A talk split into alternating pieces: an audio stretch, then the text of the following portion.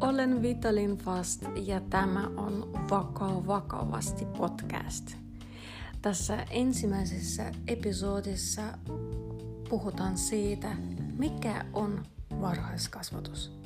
Mikä se on lapselle, vanhemmalle, kasvattajalle.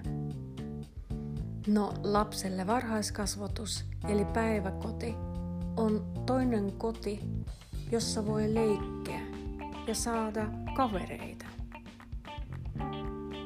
Varhaiskasvatus vanhemmille on tuki sekä arjessa että lapsen kasvattamisessa.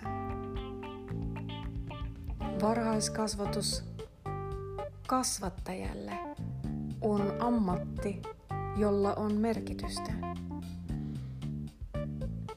Varhaiskasvatuslaissa pykälä 2. Sanotaan näin.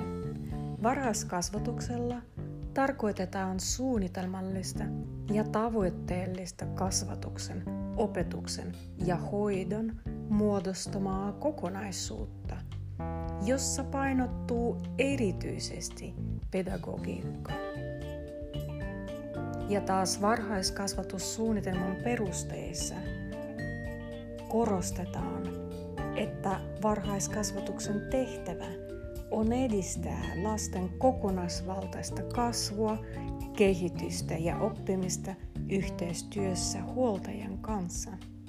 Varhaiskasvatus edistää lasten tasa-arvoa ja yhdenvertaisuutta ja ehkäisee syrjäytymistä. Joten kysyisin nyt sinulta, mitä sinulle tulee mieleen, kun puhutaan varhaiskasvatuksesta? Millainen mielikuva sulle syntyy,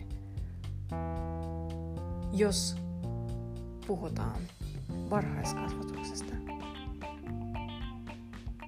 Ja seuraavassa episodissa puhutaan siitä, pitääkö osallistua varhaiskasvatukseen ja milloin. Kuulemme silloin. thank you